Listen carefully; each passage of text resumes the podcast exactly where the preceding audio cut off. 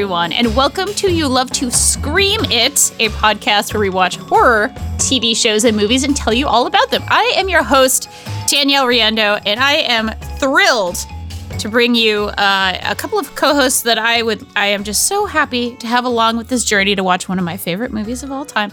I have Helby Hunk Tears. What's up? I've got some sights to show you. Good. And I, I guess I don't know how to make your name hellish, Merritt. Uh, Scare it. Scary, Merritt K. Scary. Scary. There we go.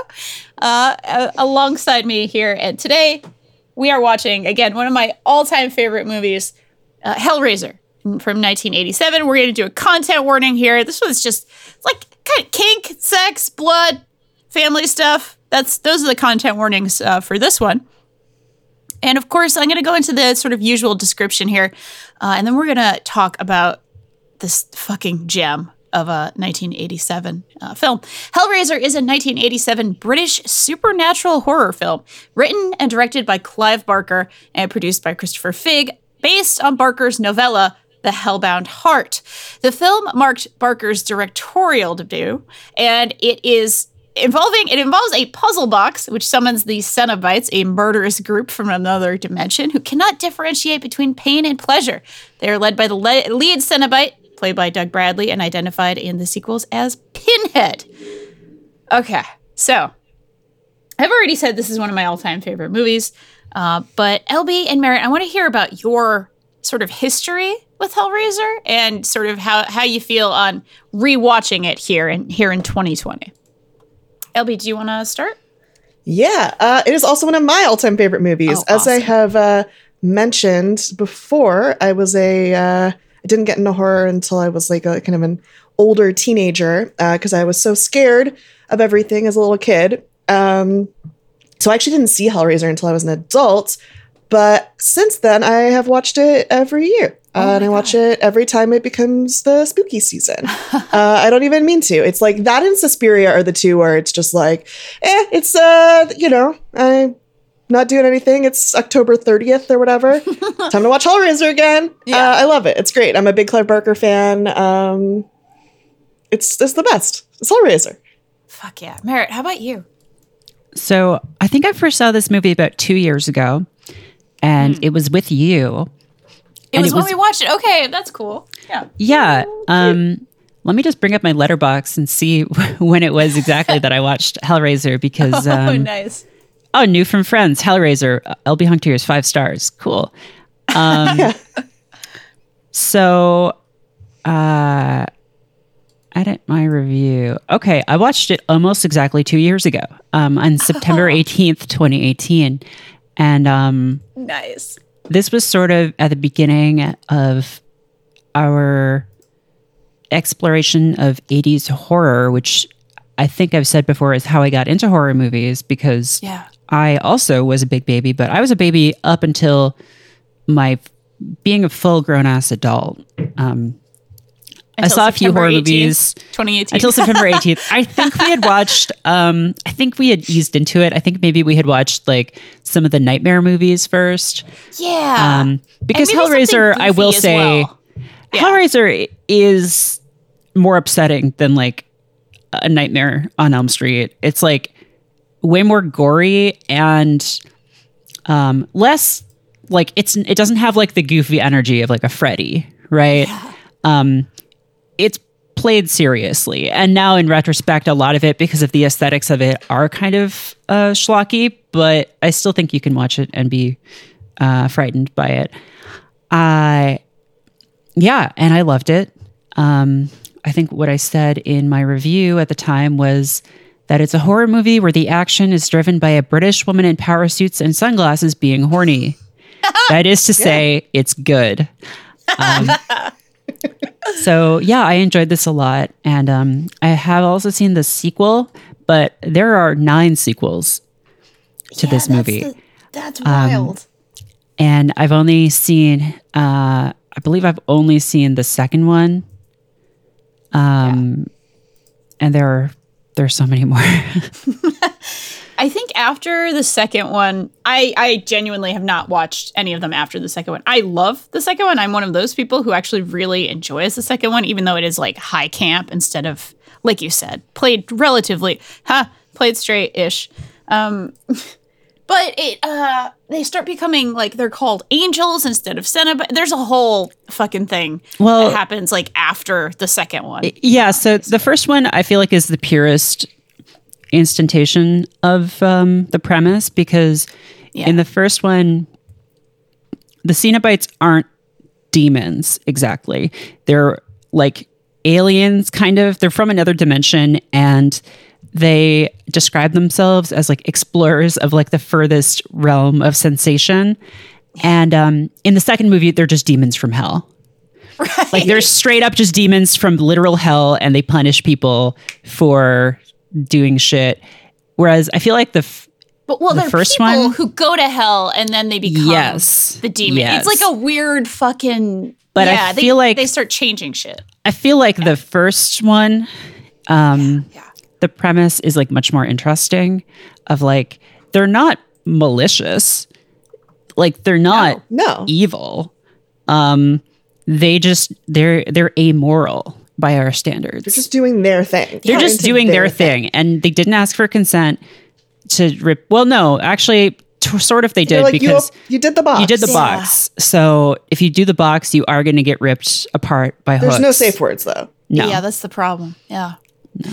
Yeah, I think if they im- if they implemented safe words, the Cenobites would be perfect. They would be Like, they would be unproblematic. yeah. I would like, yeah, exactly. They'd be unproblematic. They'd be my buddies. I don't mean perfect as in perfect horror monsters because they're perfect horror monsters no. as is. Right. Yeah. But as in perfect homies for me, yeah. To hang out with. safe words to hang out with. Just implement safe words. Yeah. So have you read the novella? the Hellbound Editor? Heart. No. Yeah, the Hellbound Heart. I have. It's uh, Ooh, tell- one of the few tell. books. The it's more one of the few sexual. books that I'm like, I need to own this in hard copy. Yeah. Um, so I just have to like the tor- the way that they the torture is different in the book. I understand why they couldn't do this in the movie, but it's so fucking cool. Ooh. Where basically like they do get full on consent consent Okay. from Frank. okay. They're like, "Are you sure? You know, there's no going back. Do you understand that?" And he's like, "Fuck yeah, let's do it. Let's get it." and uh, they basically just like they're like, "Okay." And all of a sudden, like his ability to feel sen- like his senses all just get turned up to like a fucking billion and he is basically driven crazy by like the feeling of air on his skin and like there's a t- tiny piece of meat in his teeth from his last meal and like a little bit of it describes like uh a little bit of gravy like falling out of the off of the tiny bit of meat into his mouth and it's just like too fucking much and he just loses his shit and i'm just like i love that Yeah. i love that Yeah. I love it so much. Like every, you know, like it's the si- like sounds just super loud. It's just so fucking cool. I love Clive Barker. I yeah, I love He's this. wonderful. I love this movie also. He's and incredible. uh, yeah, like Yeah, first movie, first movie. this is his directorial debut. Yeah, he was. There were Clive Barker movies before, but he was so unsatisfied with them that he was like, "I'm going to do it this time. All right, I'll roll up my sleeves. I guess Clive's got to do the job now." And um, the, yeah. the making of this movie and the reception of it are so weird and interesting. And uh, we can get into like the summary of the plot, but like it's a was really divisive when it was released. Um, Roger Ebert fucking hated it because he's a trash man who doesn't know anything about movies. um, and yeah, the adaptation was really difficult because it's really sexual, like in the book. Yeah. Um, and the original cut was a way more violent and b way more sexual and they took out a bunch of stuff because it was originally rated x um, and so they cut a bunch of scenes for an r rating even so it was uh, i think it was banned in ontario in canada ontario Oh no. um, yeah, it was. Um, I think they cut out a bunch of stuff later, and it, then it came out as with an R rating. Um, but yeah, a lot of people hated it. A lot of people loved it. A lot of people said like this is like one of the best horror movies that's ever been made. Um, and um, yeah, why don't we just get into it? Yeah, yeah. I just want to. I want to give briefly my my quick. Uh, Oh, yeah, please. History with it as well. That oh yeah, no, no problem. I, I already said that it's one of my favorites, but I like LB. I watch this every October. Well, I guess I I guess two years ago it was in September technically, but it's fine. um, I watched it first a few years ago on Halloween night because I had never seen it, and I was utterly transfixed. Like to me, this is one of the queerest uh, sort of horror movies, especially of its era, and especially in terms of.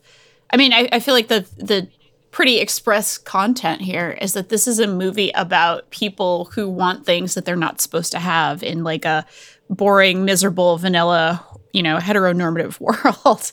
Um, and the only way you could do that is to do that with horror, like through a horror lens. And that's kind of the only way Clive Barker could get this onto celluloid. And like to your point, um, Merritt, just to just to get this part out of the way in terms of like the making of the movie.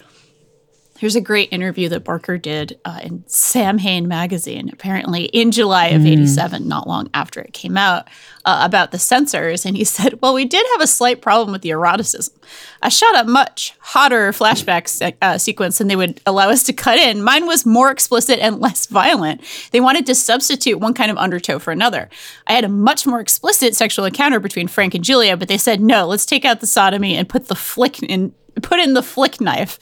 Uh, which is utterly just everything about you know uh, American and I, I suppose also Canadian culture and and what's acceptable to put on screen and see and look at.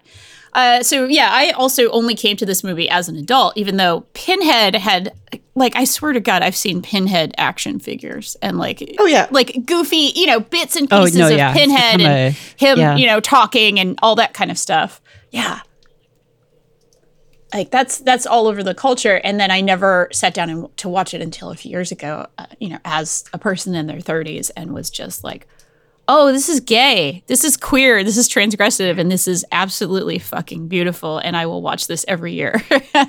So that's my that's my feeling about it. Um, not to like trump it up too much here uh, but it really is fucking awesome. So the movie actually begins um, with one of my only kind of complaints about it is that it, this is pretty orientalist uh, the sort of like oh frank is in some uh, you know foreign land. It's like a very like indiana jones marketplace kind of scene uh, where he is uh, getting the lament configuration the the puzzle box that unleashes the sort of uh, hell dimension the hell realm the chaos realm whatever you want to call it.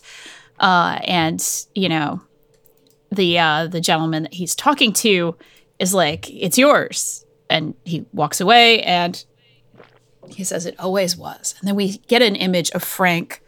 You know, he's set up his little like meditation lair, I guess. All these candles, really, really stark, uh, like dark space, and he starts playing with the lament configuration and his fingernails are really dirty let's just be honest. Like frank frank does not care for cleanliness. Uh, and he won't throughout the film which is another sort of signifier of what's going on here. But he starts playing with it and he starts putting the puzzle together and he's really sweaty and he's clearly like very excited. And he puts it together and we get these like incredible wind chime effects. We get all this like incredible sound design and fish hooks, I think they're fish hooks, pierce his skin and he is torn apart. And soon after, the Cenobites come in and sort of examine the damage. They put him back together in sort of, they put his face back together. Uh, and then they all disappear to some sort of realm. So, uh, pretty cool opening. Uh, really, really gets right in there. This is a very tight movie, I should say. It's a 93 minute movie that d- does not waste any time uh, getting going and getting moving. Uh, how do y'all feel about this intro? Just fucking cool. Gross dude. Shirtless guy with candles. Boom, boom, boom. We're f- not even five minutes in. Hooks her in his skin. Let's do it.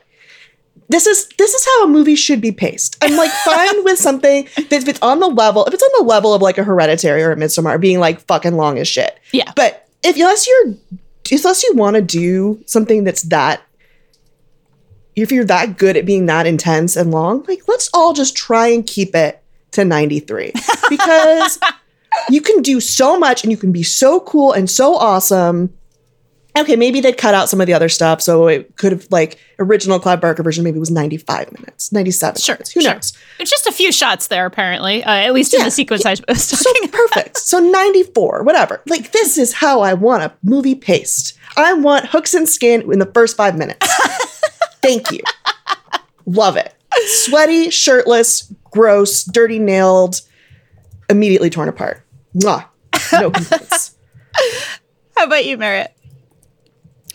I forget how much they get into it at this point, but I love the idea that this guy is like that Frank is has to dive into like the forbidden pleasures after like I feel like in the movie he hasn't like done that much. Like he's fucked like maybe like a couple ladies at once and done some Yeah. drugs and he's like, "Well, I guess that's it. That's that's the highest I can aspire to on this world. I have to reach out to other planes now if I want the forbidden pleasures of being torn apart by hooks." Um, I think he thought he was going to get a sexy lady. I think that's in the book. Um, where he's like, "Oh, I thought it was going to be a sexy lady that came out of the box because that's the forbidden pleasure that I can imagine. That's how big my brain is." um, I mean, he does get a sexy lady, and I believe it's pretty gnarly. If I remember oh. right. I'm not gonna I'm not gonna read it. Also, in the in the book, Pinhead is not a dude. Right. Pinhead Yeah. yeah, is yeah. a uh, is a yeah is a girlish genderless figure, right? I a- think is the with way a it's, like, yeah a genderless figure with like a girly voice. Yeah. like a high, breathy, feminine voice. Yeah. And then there's some like vaginal body horror early on that I'm Well, not you going to gotta. read on You the gotta. podcast. You gotta. Yeah. You just gotta. you gotta. It's uh of one of the most effective openings since you know another uh, uh, directorial debut that we watched last week. Frankly, it's the opposite type of incredibly uh, effective intro, but it's it, it sure works. It works well. And not long after this, we are introduced to the fucking normie Larry, played by Andrew Robinson, who is a delight in life. Would later go on to play uh, Garak on uh, Deep Space Nine and actually direct a lot of Star Trek episodes. So Trekkies know him as Garak, uh, the uh, pansexual spy in Deep Space Nine. But here he is just the most fucking normie ass normie. And of course, his. Oh, uh, what? He's Garak? Yeah, he's Garak. Yeah. Yep. But yeah, he Larry's looks so so different without all his without all the garbage on his face. Without the lizard makeup, you know? And all the like Yep. I can't Yeah, I know. What it's an the opposite. It's icon. the opposite. What an icon. Truly. What like wow.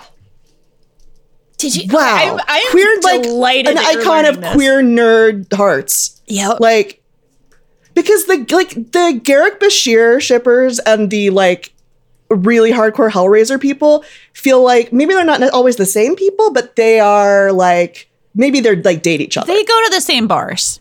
You know. yeah, they go Yeah. to this like they hang out at the same rooms at the con, you know, like exactly. they go to the same room parties at the, the sci-fi convention. They Like, might know Klingon. You know, it's fine. yeah. Uh, yes, hundred percent. Uh, and this is a delightful performance. Um, I read this all the time as as a you love to hate him kind of performance because I think he's the real villain here, of course, because I do. Uh, but yeah, he he's just like the most boring asshole corporate 80s man with his unbearably hot, frigid, uppity, that's how she's described at least in some places, wife, Julia, who does not want to be in this place. They're coming to this same exact house where Frank has done his dirty deed and gotten torn apart. Um, and this is like the family home, apparently. And, you know, for whatever reason, uh, Larry decided to move to move the fam back to London, and this is a point. Is of that where they are? They're in London, and apparently they ADR'd out a whole bunch of the British accents from other actors, but Julia still has Oh her God. accent. yeah. It, it's a lot. Go ahead, Mary. So yeah. No, I was just saying, yeah, that is one of the Okay. weird Sorry, things I about thought this you were about to movie say something. that they I did just, like- redub some of the lines. That's kind of weird. Yeah, and there's a lot of things, especially between uh, Kirsty, which is the uh, young adult daughter of of um, our our buddy here, Mr. Normie, and her boyfriend. Like they have this whole thing about like they, they have all these lines about British people, and he has an American accent. It's really Okay, that explains so much. I've So always wondered because he has like the most fundamentally British energy. Like they have Larry's inexplicably adult daughter Kirsty, um, who's super American. Uh, they moved to London, which explain that makes a lot of sense that they're in London. Uh, she gets this like boyfriend at a dinner party who looks like like the secondary synth player in any British new wave video. yeah. Like he has this like kind of boyish, medium level good look charm of like, yeah, just British guy. Yep. And he inexplicably has an American accent. And and that but it was they redubbed it because Yeah. the movie was too sexual and just they're like, here's the things that's not gonna fly. they have to we like love the body out- horror. and they have to take out the anal sex and take out the British accent and put in a knife instead. You can't have all these British voices. Like it's just not gonna fly. the the stop motion rebuilding of a human body, love oh. that. That's I think we, audiences are going to go crazy for that. But a British ac- too many British accents. People are it's listen, listen kid. Listen Clive kiddo. You got moxie. I'll tell you that. yeah, got But Moxie, kid. You got moxie. You got moxie putting this many British voices in a movie. It's not going to fly. It's not going to fly in middle America. Yeah, They don't in middle America they don't like anal sex and they don't like the English. That's what it is. It's truly. Those are the two things that they don't like. Those are the two things that will not play in Peoria. That's what it It's really true. is. anal sex in English accent.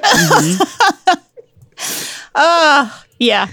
Um, oh God, I love this so very much. Well, we soon learn as we're walking around the house that Julia's been here before. She's been to the family house before. It was it was around the time she married Larry. And who came in in the rain? But Frank, sexy, hot, wet Frank, who comes in and he's like, "Well, can I come in? Can I come in or what?" He's just this gruff, like American hot guy with like a very, you know, very Jeff Goldblum haircut at the time and, and all this other kind of stuff. They have a hot, hot affair, which apparently, again, a lot of footage was cut from it. It was much more explicit in an earlier cut. Um, it's just like it's it's a pretty basic depiction of like pretty basic kink stuff. Apparently, they cut out a lot of like spanking and and other stuff that's happening. And after their encounter, Frank is sitting there sullenly saying, It's not enough. It's never enough. Which, like, again, is the thesis of this film, I think, at least part of the thesis of this film, which is like very relatable. Poor Frank just can never get enough. Uh, spanking's not enough for this man. Uh, but of course, because it's a movie from the 80s that eventually got an R rating, we probably could never put on film a lot of the other things that he's tried. So it's one of those kind of like, oh, the fact that this man has erotic statues and pictures of, of hot ladies he's slept with, that means he's a bad boy and also he's into kink. Um, so, yeah, again, it's this indictment of uh, being different and having different appetites and uh, different sexuality and so on and so forth. But Julia just ain't happy. She's clearly bored out of her fucking mind with Larry, who is just so happy, um, you know, to be back in the old family home. Uh, which again, he has an American accent, so maybe he just like this was a summer home. I I don't know. It's there's a lot of confused accent stuff. We've already gone into that. Soon enough, uh, they are moving in to the the uh, the house, and Kirsty has been called, and uh, adult daughter Kirsty is going to come hang out with dad and see Julia. And they don't get along super well. That's established really early on. Uh, Kirsty is not Julia's daughter. Uh, she is uh, from a previous marriage uh, where the uh, wife has died. That's not super important, but I guess it it it kind of bears somewhat saying. While moving, while doing the worst job anybody's ever done in the history of the universe of putting a mattress up a staircase with three people, honestly, this like offends me on many levels as somebody who moves much heavier things up and down much more difficult staircases, but it's fine. He cuts his hand badly in one of the more graphic shots, actually, It's to this point. so gross. This is gross. Yeah, sorry. Go ahead, LB. LB and Mary, tell talk. I've been talking too much. Uh, how, how do you feel about this? Uh, I mean, I do have to say, like the Frank stuff that like I I I always do get the energy that it's like he hasn't actually tried anything that cool. He's just like a gross sex tourist. Yeah. And like like all his he has these photos of just being like, look at all these different lands I've been to and all these different like different ethnic ladies I've mm-hmm. fucked. And mm-hmm. it's not enough. It's like, yeah, because you're disgusting. that's why. Because you haven't tried anything actually cool. At least that's like the that's the that's the read of Frank I always do. Frank Because- didn't have the pleasure of the internet at this point. He just thinks he's cool because he's Honestly, Frank, honestly, Frank, you could have picked up uh, a fucking one a copy of one of the many underground magazines that existed long before 1987 and seen what the whole world has to offer you. Like, I don't think like Frank has never read Boot Lovers Digest. yeah. I mean, Frank you're, you're probably right. I, it's it's. I mean, that's my read of Frank. My read of Frank is someone who has not read Boot Lovers Digest. and Yeah, like, um, yeah. I mean, he's clearly I- like an asshole, and we're not supposed to like him watching the movie either way. So, like, I think that supports that pretty well. I guess I just have this like, maybe it's just because I I came to this as like the gayest person who's ever lived, and and saw a little bit of that like. Oh, a little bit of that internalized homophobia, a little bit of that, like you're Oh, a yeah, fucking weirdo like for liking certain things, like in him. But that might just Yeah. be because I'm sympathetic to that point of view, for sure. I mean, I think that's legit, and I think that's like a way of. I think that's a way of a totally valid way of reading it. But like, I don't think Frank is, or at least we're not given any indication that Frank is living that, living that is Living like is trying truth? any of the is trying any of the things that he does need. Yeah. Yeah, he's not living his truth. He's like trying all these things in these and like and it's not satisfying. So maybe like maybe if you tried the cool stuff, Frank, maybe if you'd gone and gotten fisted Yeah. like an adult. Yeah, Frank. Come on. Yeah, Frank. How can you say you've tried it all? Like, come on, Yeah, Frank. like you don't summon the stand bites. like that's like that's really jumping the shark here, Frank. There's a lot of shit it doesn't seem like you've tried Yeah, yet. Frank's like a guy who gets into something, like gets into a hobby, and um, is like, yeah, I've, I've like enjoyed some of this. I'm gonna go out and spend ten thousand dollars on like some, on like a jet ski, and just get really into jet skiing. And then it's like, God, yeah. you could have just And then eat rented one first, or like you know, tried it. It's such a good point. Yeah. It's very true. I also realize I'm also that kind of person. So maybe I'm just, again, seeing too I mean, I'm that kind of. I am also that kind of. I'm also that kind of person. But I have, I have like really bad imposter syndrome, so I would never summon the Cenobites unless I had done so much homework because I'd be worried that I'd be embarrassed. Yeah. No, that's real. That's real. You don't want to fucking go to the Cenobites and be like, I spanked somebody once. Like, they will just tell you to go home. Honestly, at I that like point, that's why they're so mean to him. That's why they just tear him apart immediately, and they just like don't try anything cool. They're like, you suck. It's like, fucking Frank. Bye. Goodbye. But it's like we, we're all like we're given these little pieces, and like uh, the way everyone consumes anything is like we project ourselves onto it and we Yeah. read into it what we want. So it's cool that we all see different yeah. The different, the different Frank. Franks, you know? the different Franks. What's your Frank like, Merritt? How is your Frank Cotton? How's the Frank Cotton in your heart? Um, yeah, I mean, no, I'm kind of of the. I can see both sides here. I can see like the the Clive Barker trying to like. Frank centrist. I'm a Frank centrist. I think there are good good Franks on both sides. You know. yeah yeah fair uh it, it does it does make me always wonder like with regards to this and and so many other things like with fewer limitations culturally if clive barker like young clive barker would have made something different like if he actually could put everything on film and not be yelled at by the censors for things as like frankly fucking not that out there as like two scenes of anal sex or something, you know, two shots of something like that. Like clearly this is never like hardcore porn, so it's not like you're actually showing all that much, but like if he actually could show more signifiers even, like what would he put there? But that's impossible to know without talking to Mr. Barker, of course. So uh yeah, Jordan Clive has a very good my question DMs are open. how would we even know it was anal to begin with? Apparently, there was like some suggestion. Uh, oh God, I know. We've summoned everyone in the fan fanbite chat here, and uh, It's really good. I want everybody to know that this is happening in real time, and it's very, very good. Um, so the blood. Uh, so there's a really, really uh, intense scene here. Not just the the blood itself. I do think that's a really good and and pretty realistic looking, frankly, effect. Um, Larry is afraid of looking at blood, so he jumps. He runs up, you know, to this attic, and he's like, "Julia, you you have to look at it. I can't even look at this. I'm going to throw up. I'm going to faint." And she tries to kind of take care of him, but some of that blood splashes into the this like old crappy attic uh, flooring. And that somehow either summons or reanimates or awakes or feeds or something happens here that is wonderfully uh, wonderfully vague. Uh, and frank kind of comes back. His organs start coming back in this like reverse melting Oh kind of scene where his fucking his sick. bones and his organs begin to kind of come together. So i'm gonna i want to let uh, y'all talk about this one as well this scene is so fucking gross. It rules. It's so good. Like this must be the most expensive part of the movie. it has Like to be I don't this it's like the thing level visual effects. Yeah. Um it's just so grotesque and wonderful. And like the seeing him in various states of like having regenerated from the inside out is the best part of the movie. I think it's so good.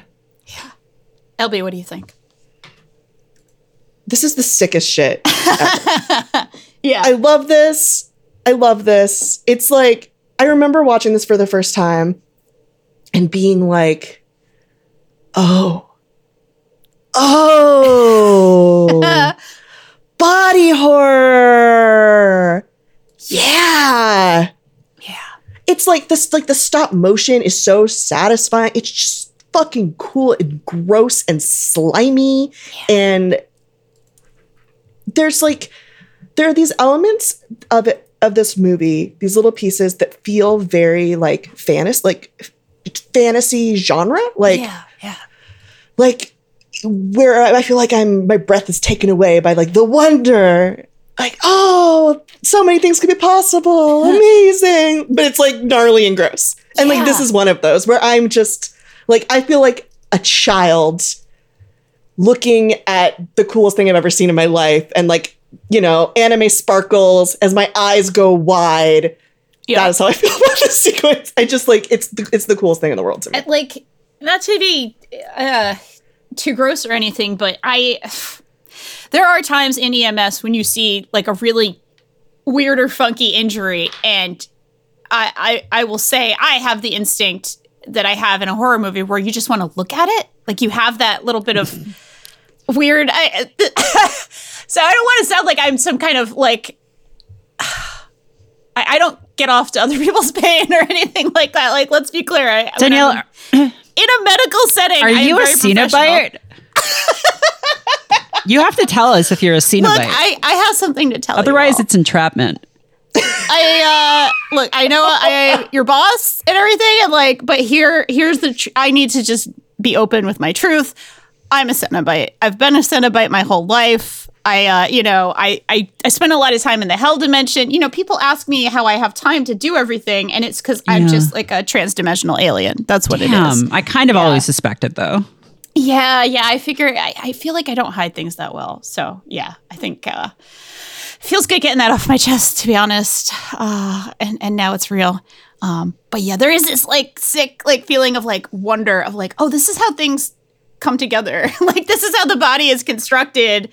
And wow, it's kind of amazing to behold. It is gross and sometimes uh, a little terrifying, but it can also be that kind of magic that you're talking about, LB, of like, oh my God, like this is like a secret of the universe or something that, you know, we don't always see this kind of stuff, but like seeing it feels wild to me. So yeah, this movie does this so, so well. Uh, My guy looks like especially- evil Slim Goodbody. Okay, like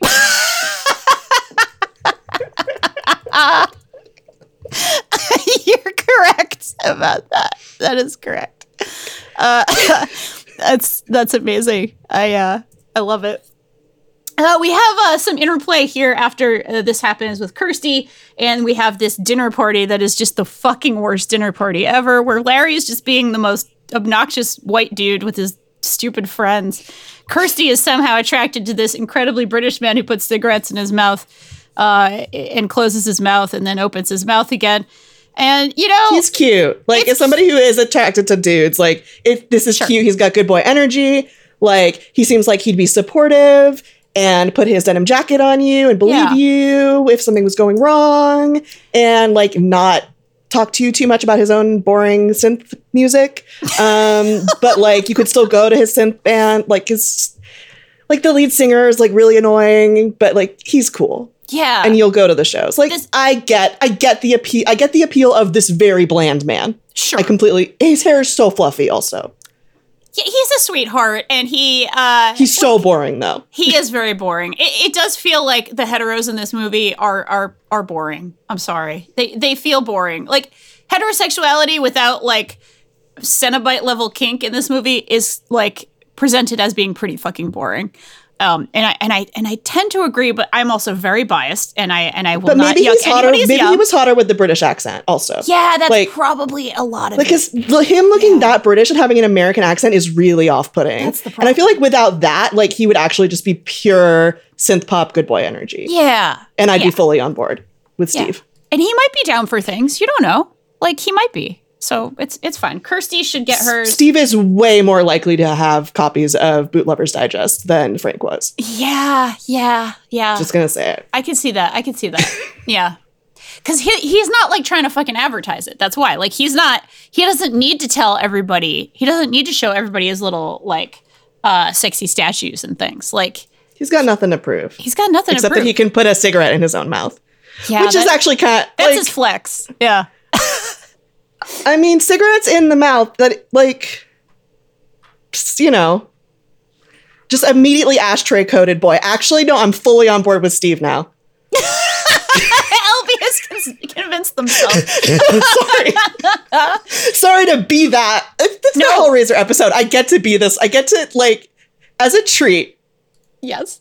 As a treat, truth. I get to call a, ca- a movie character ashtray coated, and uh, and say that I'm on board with Steve. Live your Steve truth. Hellraiser. You know, what? we're all about living our truths here. I'm a Cenobite. You like Steve Steve Hell. It's fine. oh God! Steve Hell. Kind of a callback to uh, a great meme from 20 years ago. Steve Hell. I mean, but uh, we're we're all we're all in our 30s here. It's fine. We're all in our Well, Danielle 30s, and is it- it's good. unfathomable. Danielle's age is unfathomable because That's of true, the, yeah. Number doesn't exist in human terms. the so hell, the hell thing. it's a hell. It's a hell number that only Kind of a Hellboy hell. situation. You've Yeah, seen kinda. Hellboy? It's kind of like a Hellboy.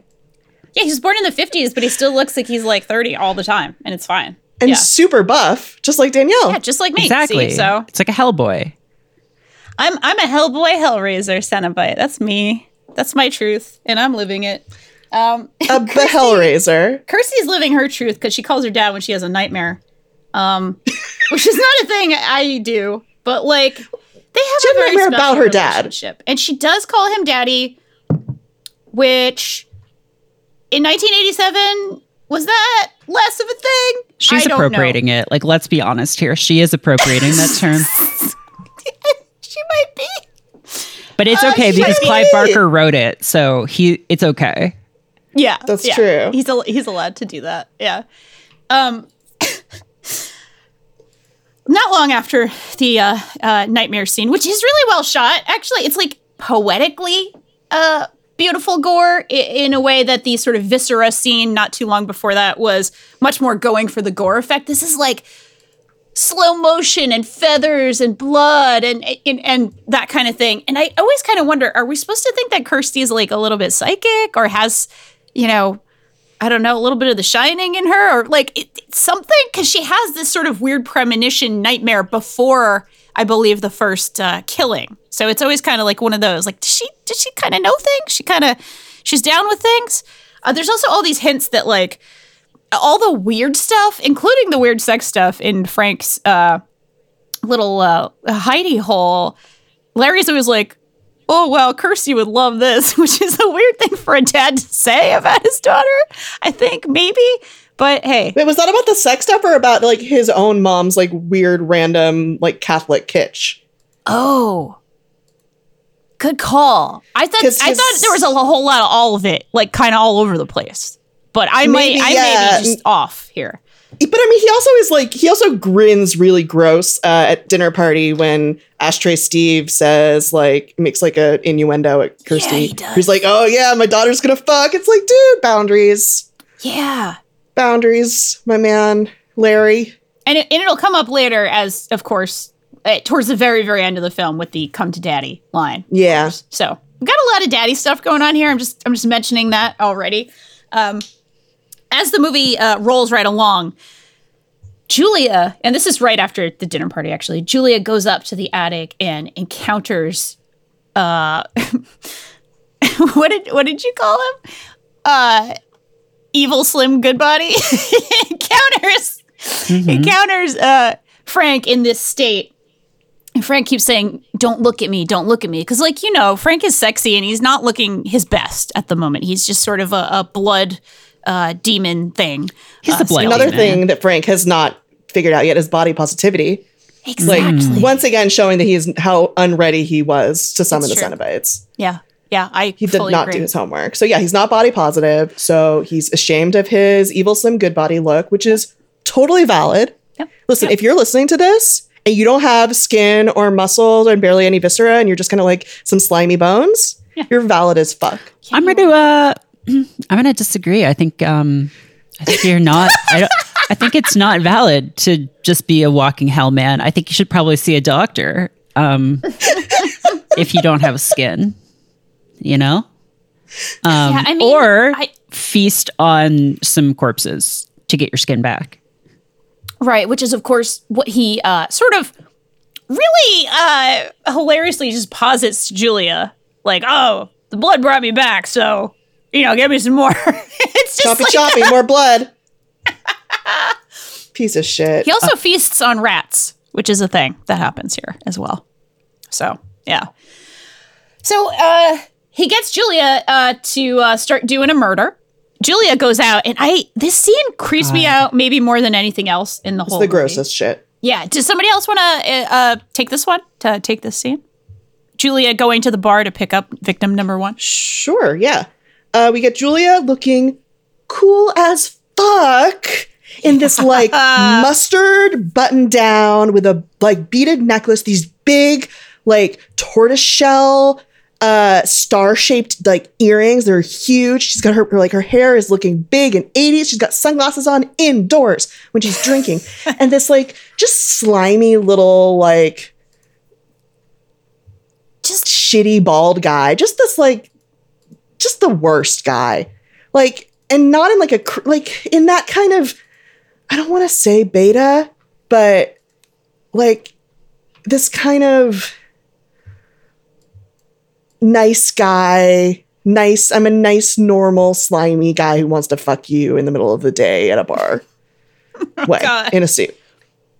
And she, like, he, like, flirts with her and then she takes him home and they like kiss and it's just Oh, it's so disgusting. gross. It- and they like the way they have the audio, like the kissing is so loud. And I also have like my really good audio. I have my really good had my really good headphones on, which is often great. Not great for this.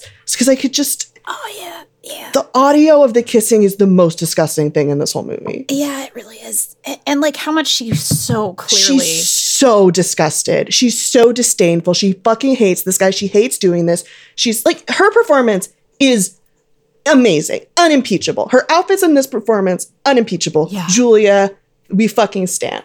Like, she's incredible.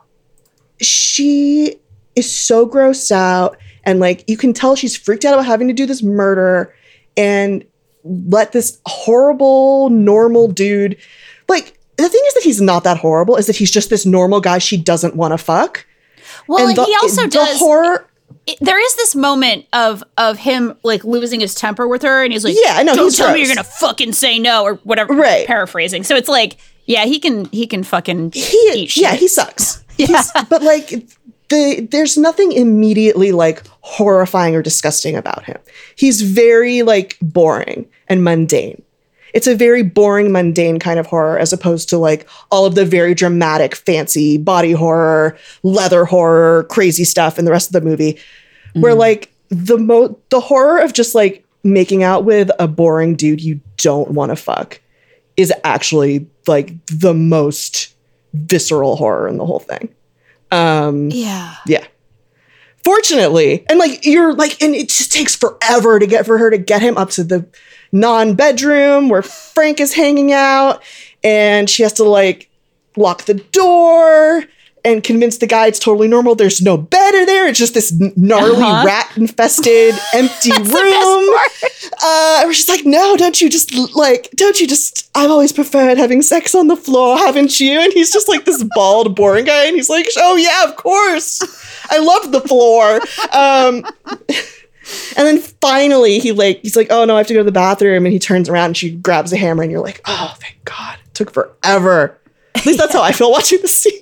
Yeah, It's no, like, I'm just waiting for her to get on with it, and because I don't want her to have to kiss him anymore. Yeah. It just sucks.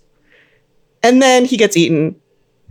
And my favorite part happens, which is like one of my favorite shots in cinema history, which is Julia like taking the shirt off in the bathroom and looking at herself in the mirror. And she's like splattered in blood and like makes eye contact with herself. Yeah. What a performance. It's incredible.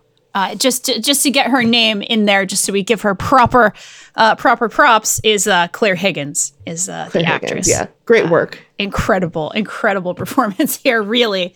Uh, and also, like, it, it really feels, and again, like, tell me if I'm wrong or I'm reading too much into it, but like, it feels like this is almost like her first queer relationship, which I know, I know, I know, I know, I know. This is like a wildly overdramatic horror version of that, but like, the amount of internalized homophobia that can come along with like finally having the kind of sex that maybe you wanted to have or that you the kind of connection that you've always wanted to have. Like that's how this reads to me. It reads to me like she feels this guilt she feels this uh incredible remorse obviously but also she doesn't stop. Like she she needs it right? Like she needs to keep going. So i keep seeing every time i watch this movie i keep seeing more and more kind of queerness in these characters even though i know it's obviously it's it's a it's a dude and a lady here but it almost feels like okay that's all you could do in 1987 it had to be a dude and a lady and it had to be weird kink and it had to be murder and it had to be all these things. But what's really going on here is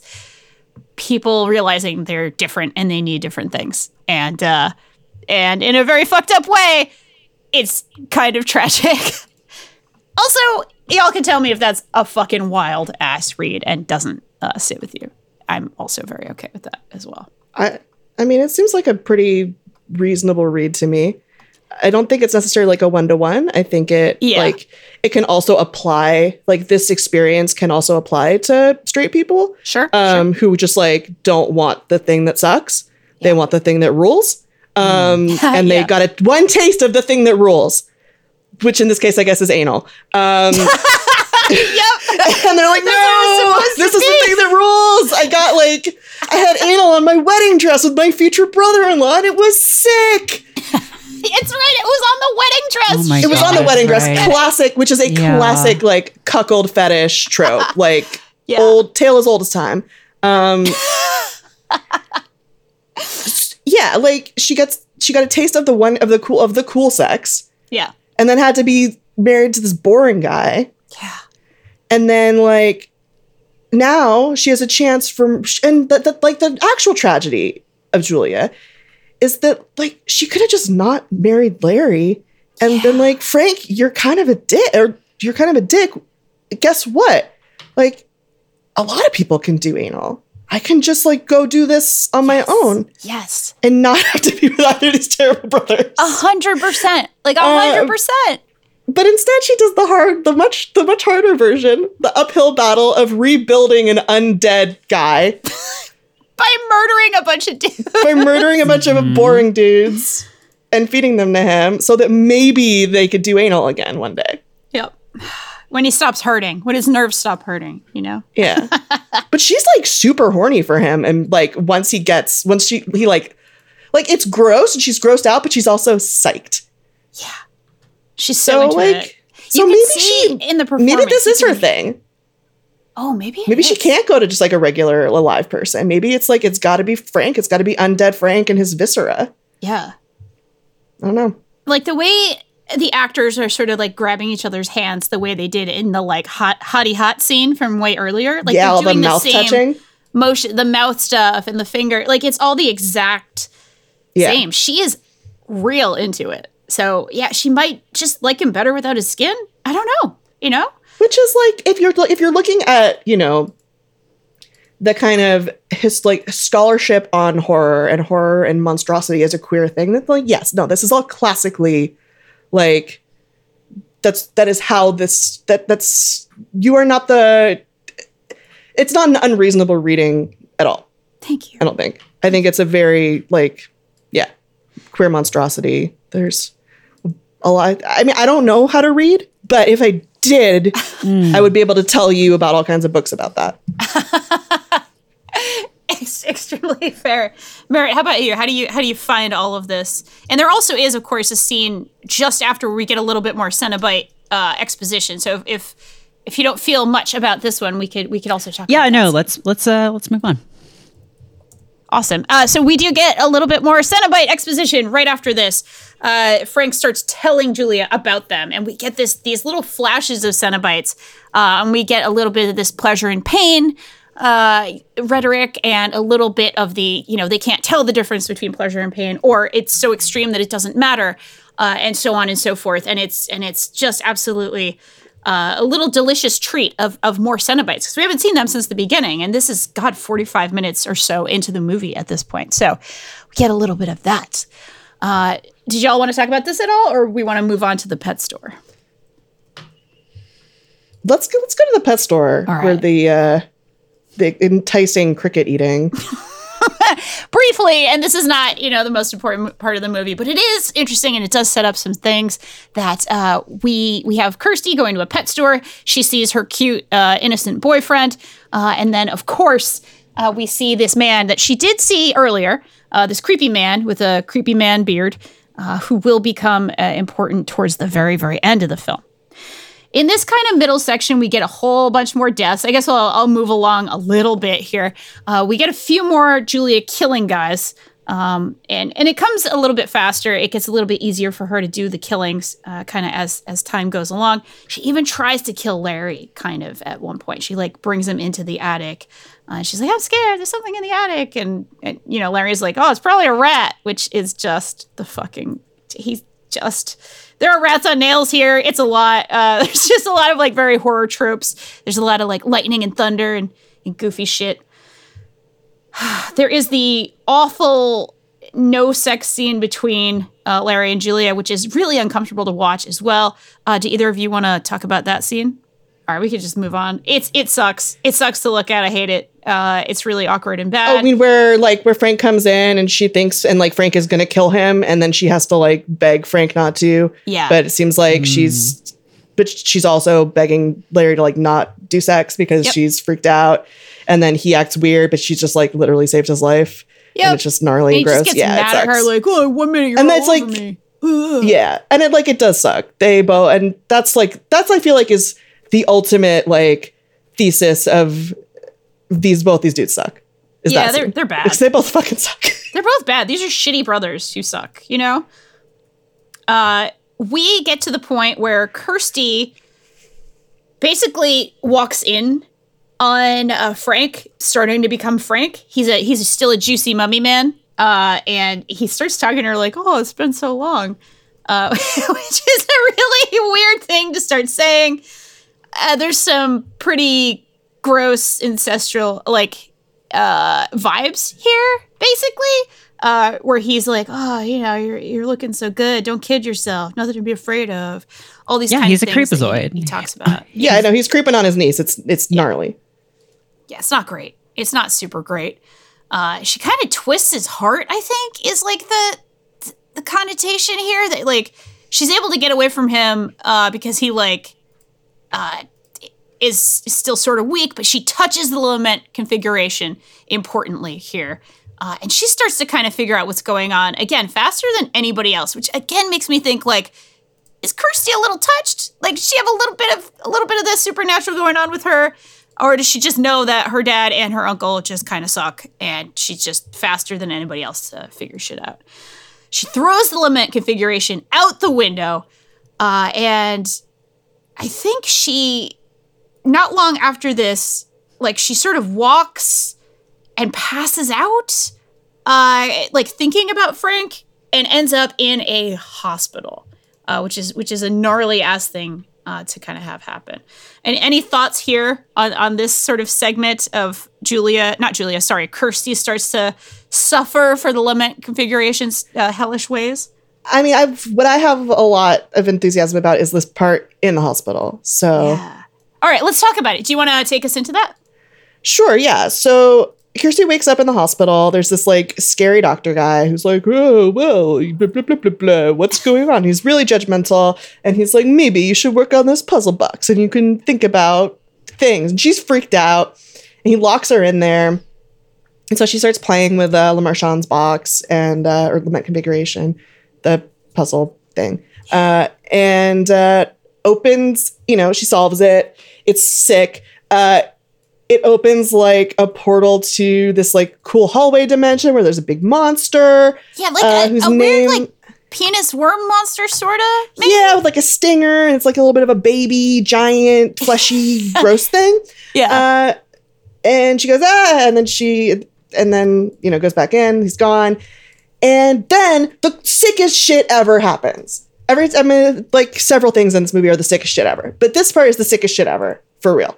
Which Yeah. is there's like this scary TV in the room and it's all staticky. And I guess she's watching like the channel that just shows like f- flowers opening and it vibing, um, which Yeah. is the channel I want to watch all the time.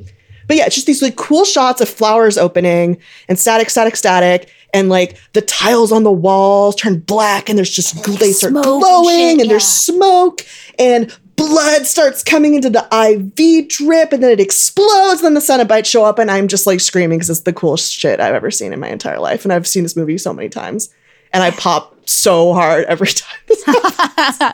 Hell yeah, Merritt. What do you think of this uh, this section here? Um, yeah, no, it's uh, it's good. I like when the walls move Yeah, yeah. and they go into the the world. Um, and um, yeah, she makes that. She cuts a deal with them. Yeah, I love the cutting a deal part. Yeah. Yeah, and um, Because, yeah, they're ready to take her. They're psyched. They're, they're like, real "You- horny you about did the Kirsty. box. We're gonna. You did it. We have such sights to show you. Um, Yeah. We get all the She's like, channels "Wait." in hell. We get all of them. Do we get all the flower vibing channels? we get all the flower vibing channels. We have such sights to show you of the the thing, the, the TV channels. just sick, just sick like practical effects. Yeah. Like that's the sites we have to show you. Just the coolest shit you've ever seen in your life. She's like, no, I don't want to see that. I like I like my ashtray boyfriend. I like my pet shop job. Um what how about this? Did you ever torture a dude named Frank Cotton? Because he escaped. And they're like, no, fucking way, he never escaped. And she's like, he did, and I will show it to you. I will show him to you. And if he confesses, then you have to take him and not me, and I'm all right, and you leave me alone forever. And they're Yeah. like, sure, whatever. It's really That's what they good. say. I mean, Cloth it's, pinhead, sure, whatever. sure, whatever. I, I love the line of uh, "Don't cry; it's a waste of good suffering" because it feels Oh, very yeah. earnest. Like even though I know it's like horror movie monster thing to say, it actually the delivery, of course, um, from Doug Bradley, it just feels like actually very earnest. Like, no, please, like I want. He's passionate about his work. he's done. Like he's not a monster, but he's not doing this like for the pension, you know? Yeah, Like he's not doing this for the health care. He's doing this because he loves it. I think he really does. And the creature design just I just love it. It's really iconic. It's really good. It's really uh, tactile, I guess. Yeah. Uh not meaning to be joking. It just like- actually really is. Like the Yeah. texture of it is great. It's yeah, just good shit. I I the aesthetics of this movie, that it all just works for me on so many levels, and I go nuts for it. Um, Yeah. like, okay, wait. I know we have to move along, but like, who's your favorite Cenobite? Well, your your choices are, by the way, it's Chatterbox, it's Pinhead, it is quote female Cenobite. the girl, the bummer. girl Uh, one. Yeah. the girl one, and uh, a Butterball Cenobite. That's how they're officially listed, apparently. Yeah, in, in I'm Butterball Kin, Yeah, Mm. obviously. Like little sunglasses, kind of in the background, but like holding it down with vibes. That's me. Mhm, mhm. that's really good. I like the Good. chatterer. I like the teeth. The teeth one Yeah. when it's just like like it just kind of like that's its whole thing. you know, it, it it figured that out early and was like, yeah, listen, Pinhead, you can take sort of the lead. I'm just gonna. Yeah, I'm just gonna like do this to punctuate things once in a while, and people will get creeped out by it. Yeah, It's such a good. That's like a. That's like the. Like you know the like the hype man in a rap crew who just kind of like mm. Goes yeah Kind of the flavor And, like, gets the crowd going, of like- the of the Cenobite. yes yeah. yeah like that's the that is a really good job to have and I think like It's probably pretty fun. yeah Uh, you ever remember anybody's names yes what about you Danielle Oh God. Well, you know, my answer's gonna be so fucking boring. I I always like the girl one of everything. So ugh. I know I am a Cenobite, but I'm I'm sorry that I have to say that I also like like in every video game I played as a young child, I always play as the girl. So the, you know, the girl one's cool like it just sucks that her name's the girl one I know like, it's Yeah. really, she's awesome it's pretty probably because they were like they were like you cannot call her pussy neck in the credits and Clive's like they took that out It- too. their club is like, no, but that's her name. And they're like, no, no, no, no, no. You cannot, no British accents, no anal, and you cannot call this character Pussy Neck. Oh God. If only they could. so, Yeah. yeah, she's got the cool piercings. Anyways, yeah. Yeah. No. No. No. I'm It's, glad it- we're all on board with our favorite Cenobites. Like, Yeah. Yeah, it's really it's really really good and it is of course I think just a great moment as well for Kirsty to show that she's the smartest fucking person here because she figures shit out faster than anybody else and also is just more on top of things. Kirsty goes back to the house and now we're in we're into the like final uh, 20 minutes here or so.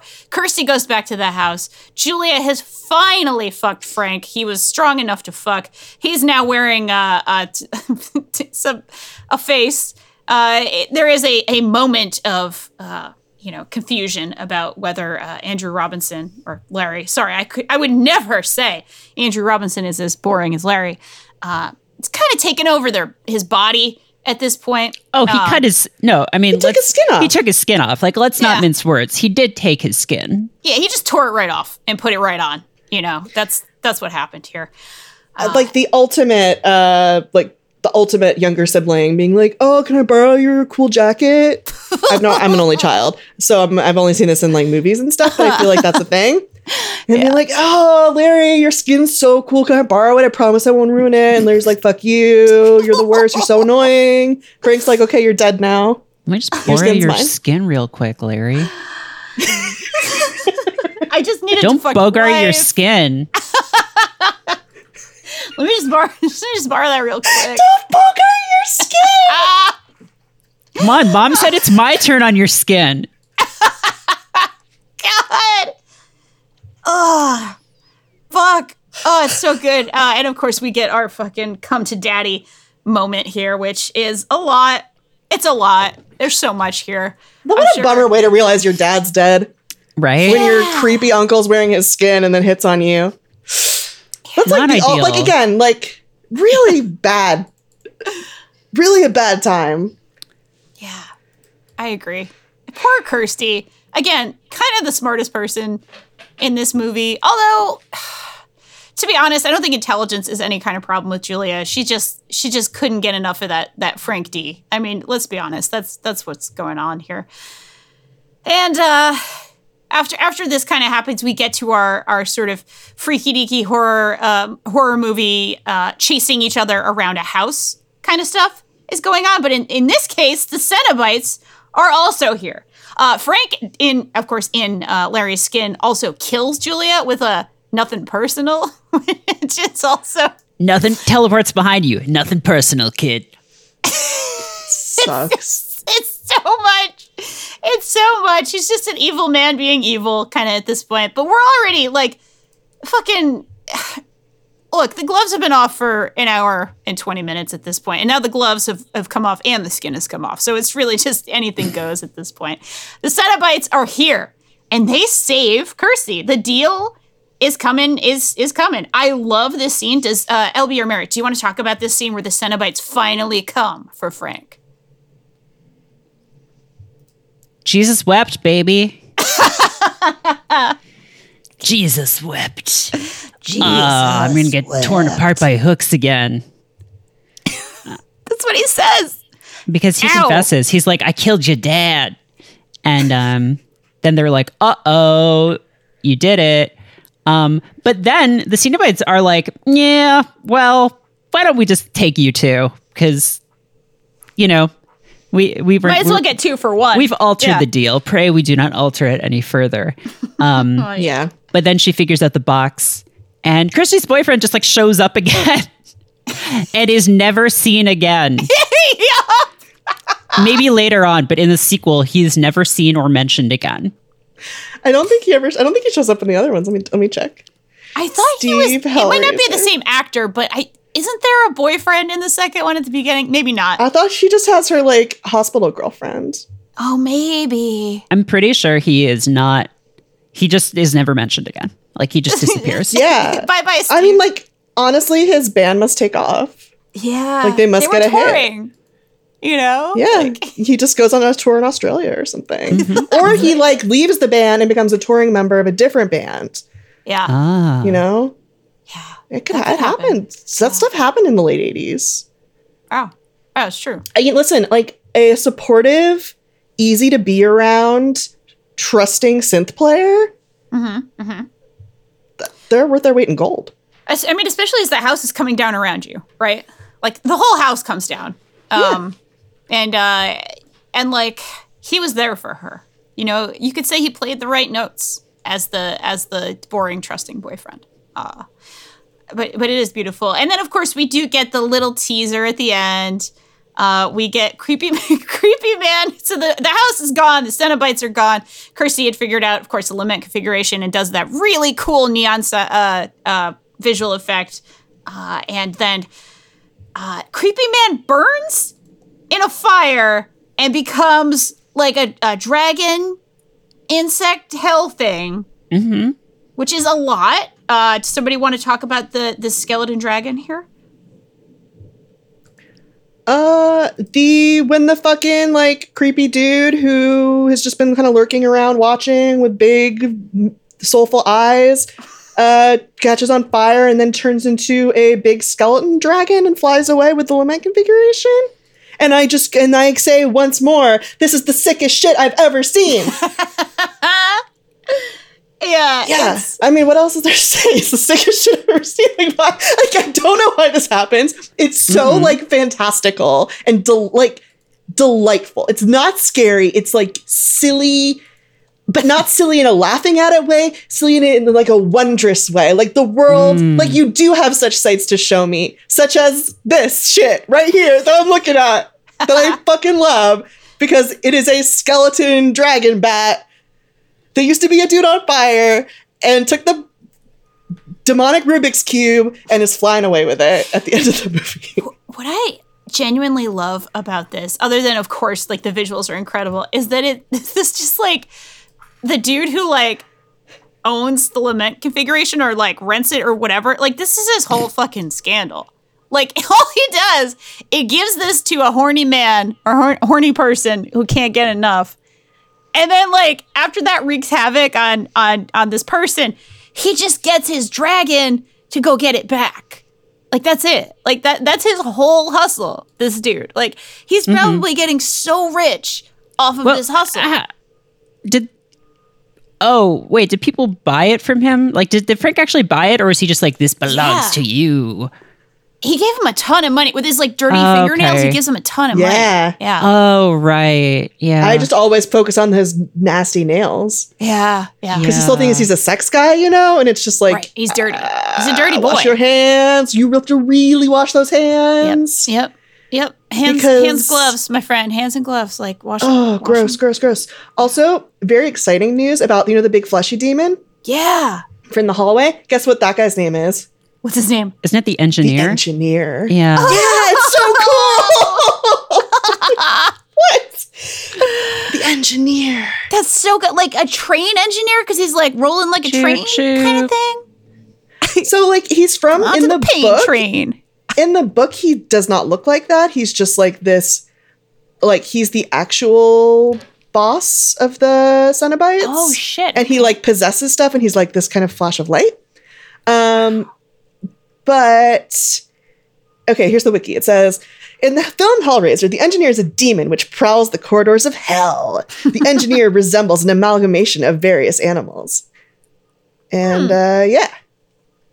It ba- she banishes it back to hell and then i think it just never shows up again looking like this. They call other stuff the engineer and refer to the engineer. Huh. uh, but this is the only appearance of it, like in this weird fleshy form. Yeah. But yeah, and in, in the book, it like uh, I haven't read the book in a really long time, but apparently it possesses D- Julia's head and speaks through her. Cool. Oh shit! That's cool as hell. Yeah. I'm wiggling my fingers in a spooky way. Ooh. Wiggling my fingers all over the lament configuration in a spooky way. wiggling my like.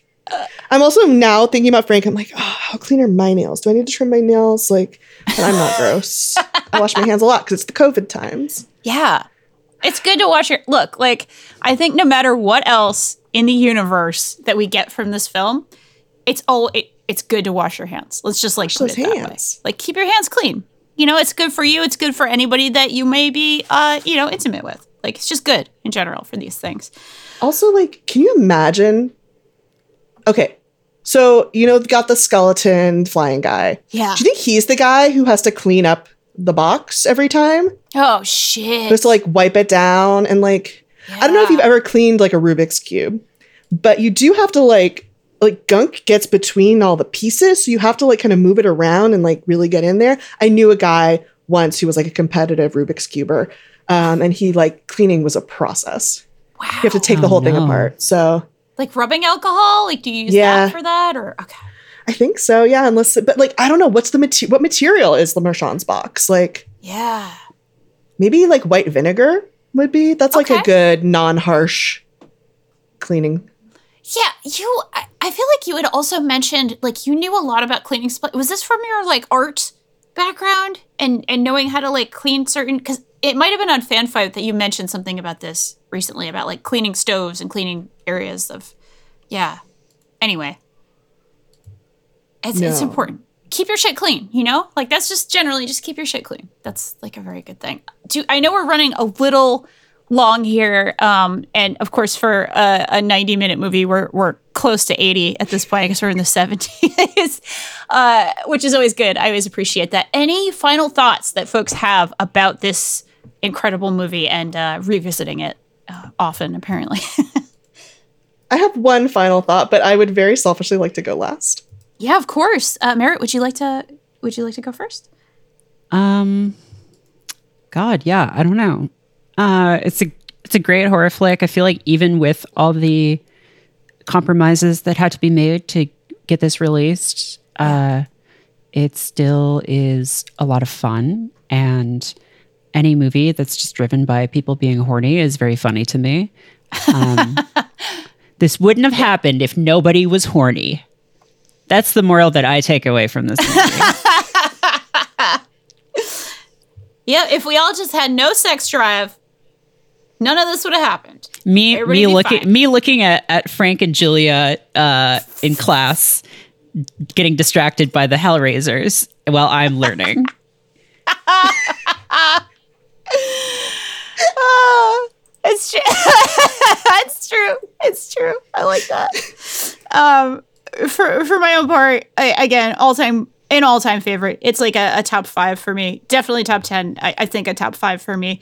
Um, I love it. I think it's a beautiful examination of uh, of kink and queerness, uh, it, it, and what you could say at all about it at the time, and put it in a mainstream movie and sell fucking action figures eventually, and make nine fucking sequels. And really, like this actual core movie is a really, I think, fun and amazing, and also like has these deep little seeds of tragedy in terms of like people just wanting to be what they are and they can't be and that's like very intensely sad to me even though it's wrapped up in this delicious package of incredible visual effects and like wild just wild uh, visuals so yeah love it to death love it past death I even love the sequel. That's how much I love this.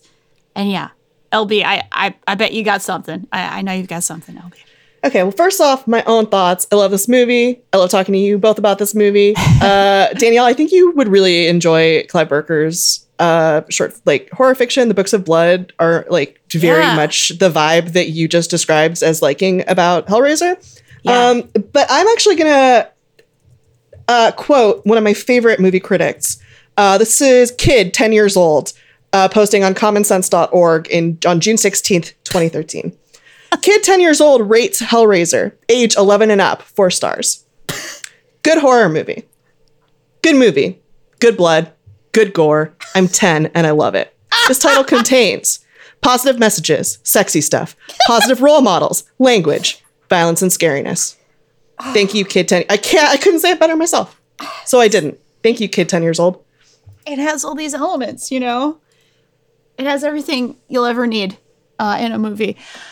On that note, uh, I think I'm going to read our, our exit language here. I was going to say intro language. That's not what it is. It's exit. It's exit, uh, exit song to a film here. Thank you all so very much. Uh, and we hope you enjoyed your cinematic journey with us.